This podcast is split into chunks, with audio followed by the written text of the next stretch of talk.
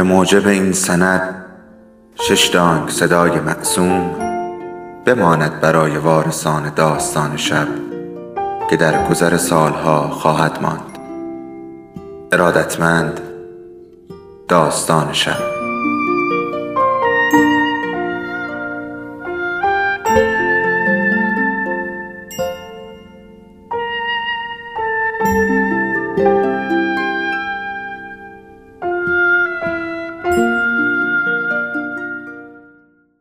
یکی بود یکی نبود.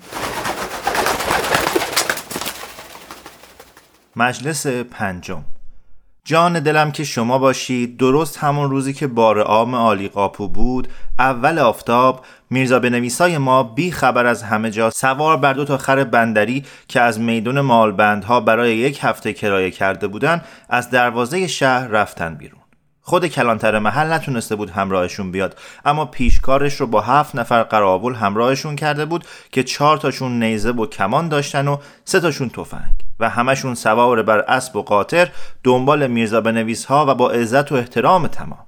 اون روز تا غروب هیچ جا لنگ نکردن. ظهر کنار نهر آبی هر کدوم یه لغمه نون از توی خورجین هاشون در آوردن و خوردن و باز راه افتادن تا یک روزه دو منزل رفته باشن.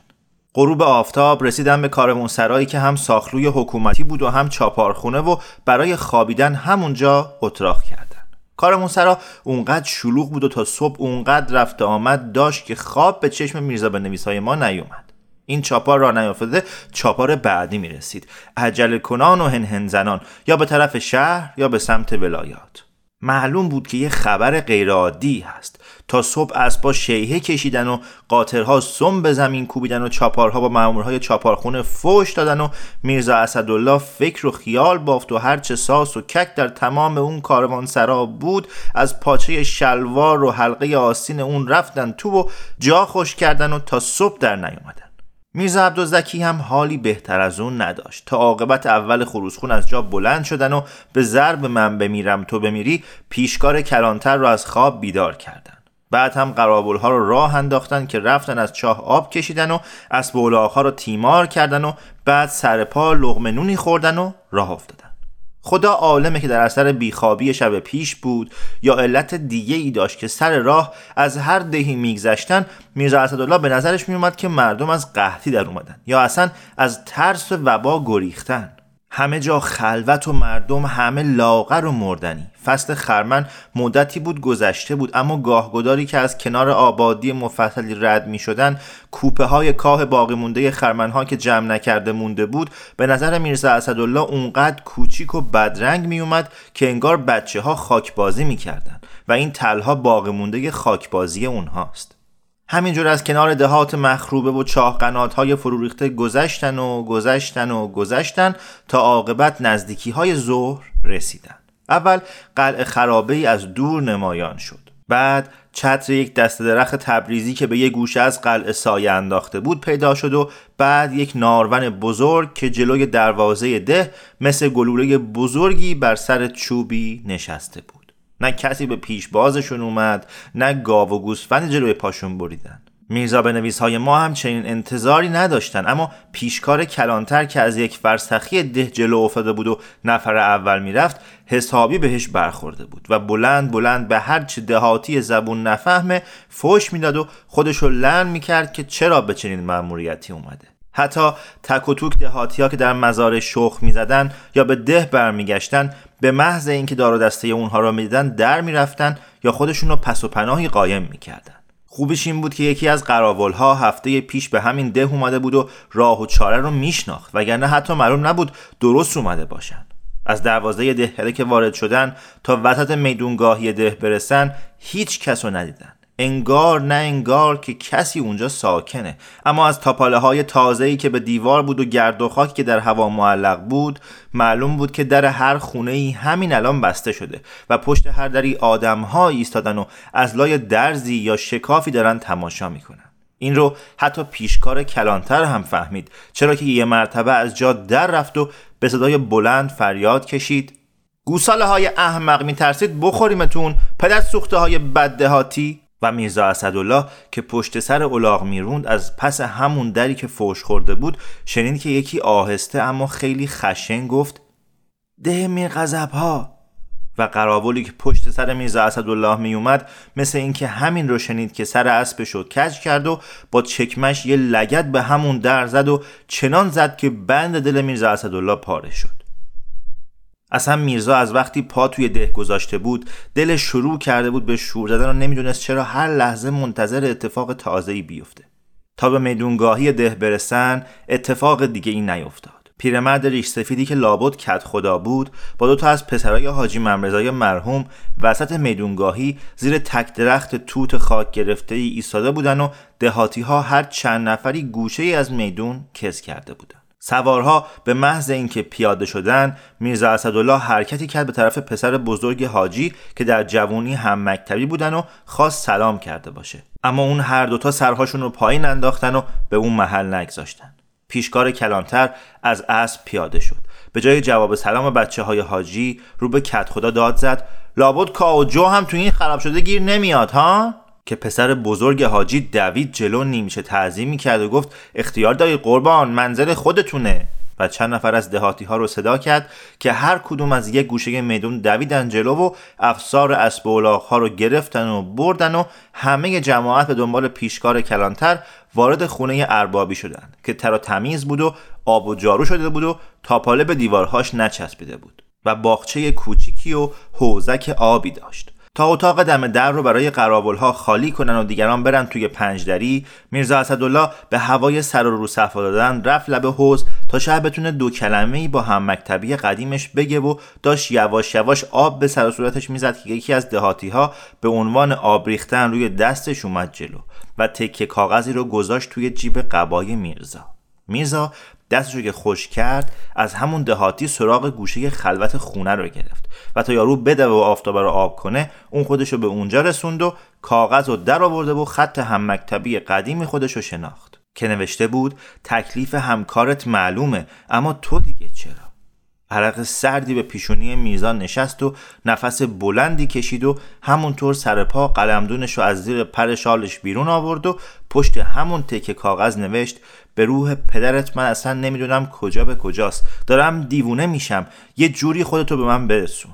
و تا یارو با آفتاب برسه میرزا اسدالله تکه کاغذ رو به دستش داد و قلمدونش رو بست و زد پر شالش رو برگشت پیش دیگرون. بعد هم نهار آوردن و همه ساکت و آروم غذا خوردن و سفره که برچیده شد میرزا اسدالله خستگی راه و بیخوابی شب پیش رو بهونه کرد و به این اوز که در خواب خور و پف می‌کنه رفت توی زاویه‌ای که پهلوی پنجدری بود دراز کشید. به هوای اینکه شاید یکی از پسرای حاجی به سراغش بیاد. همینطور هم شد.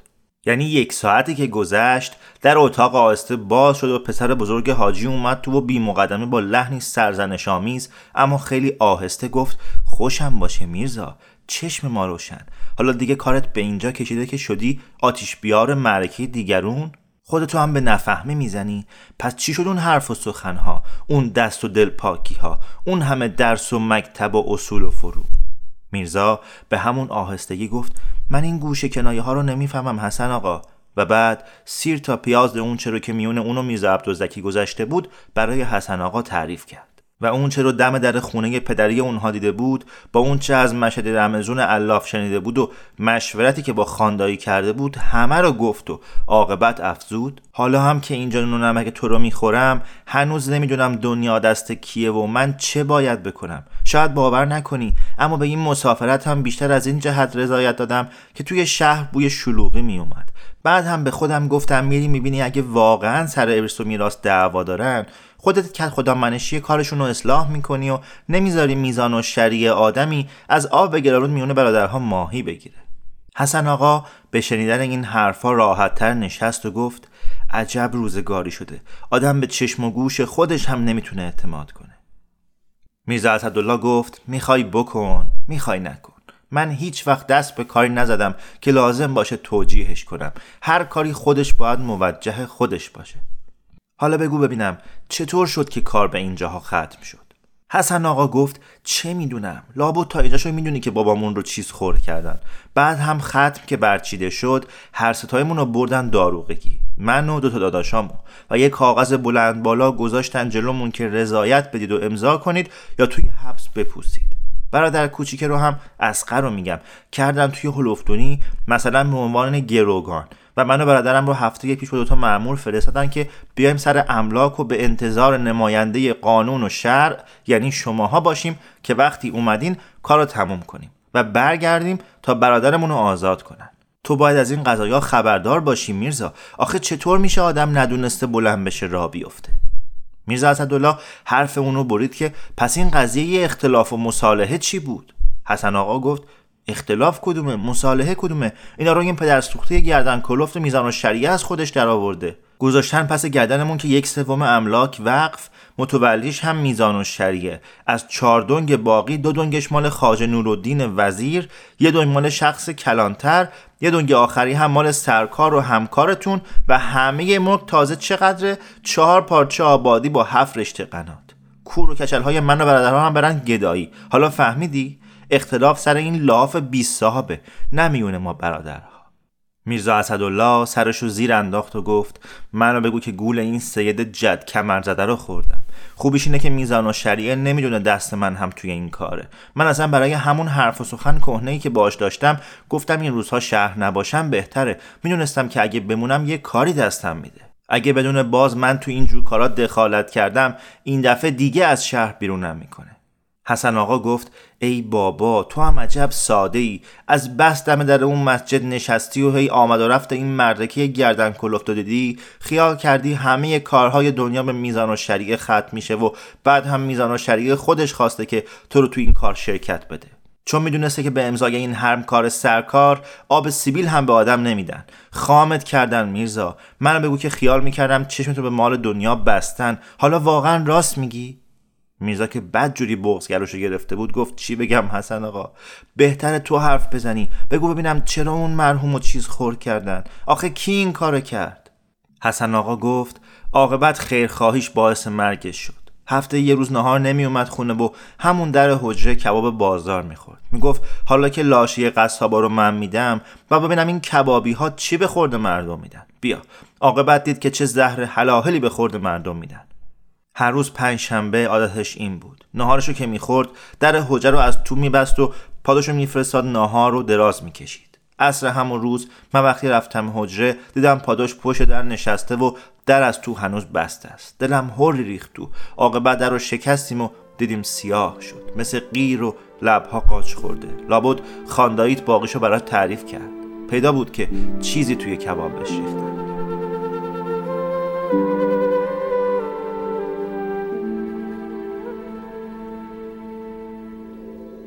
داستان شب بهانه است. برای با هم بودن دور هم نشستن شنیده شدن.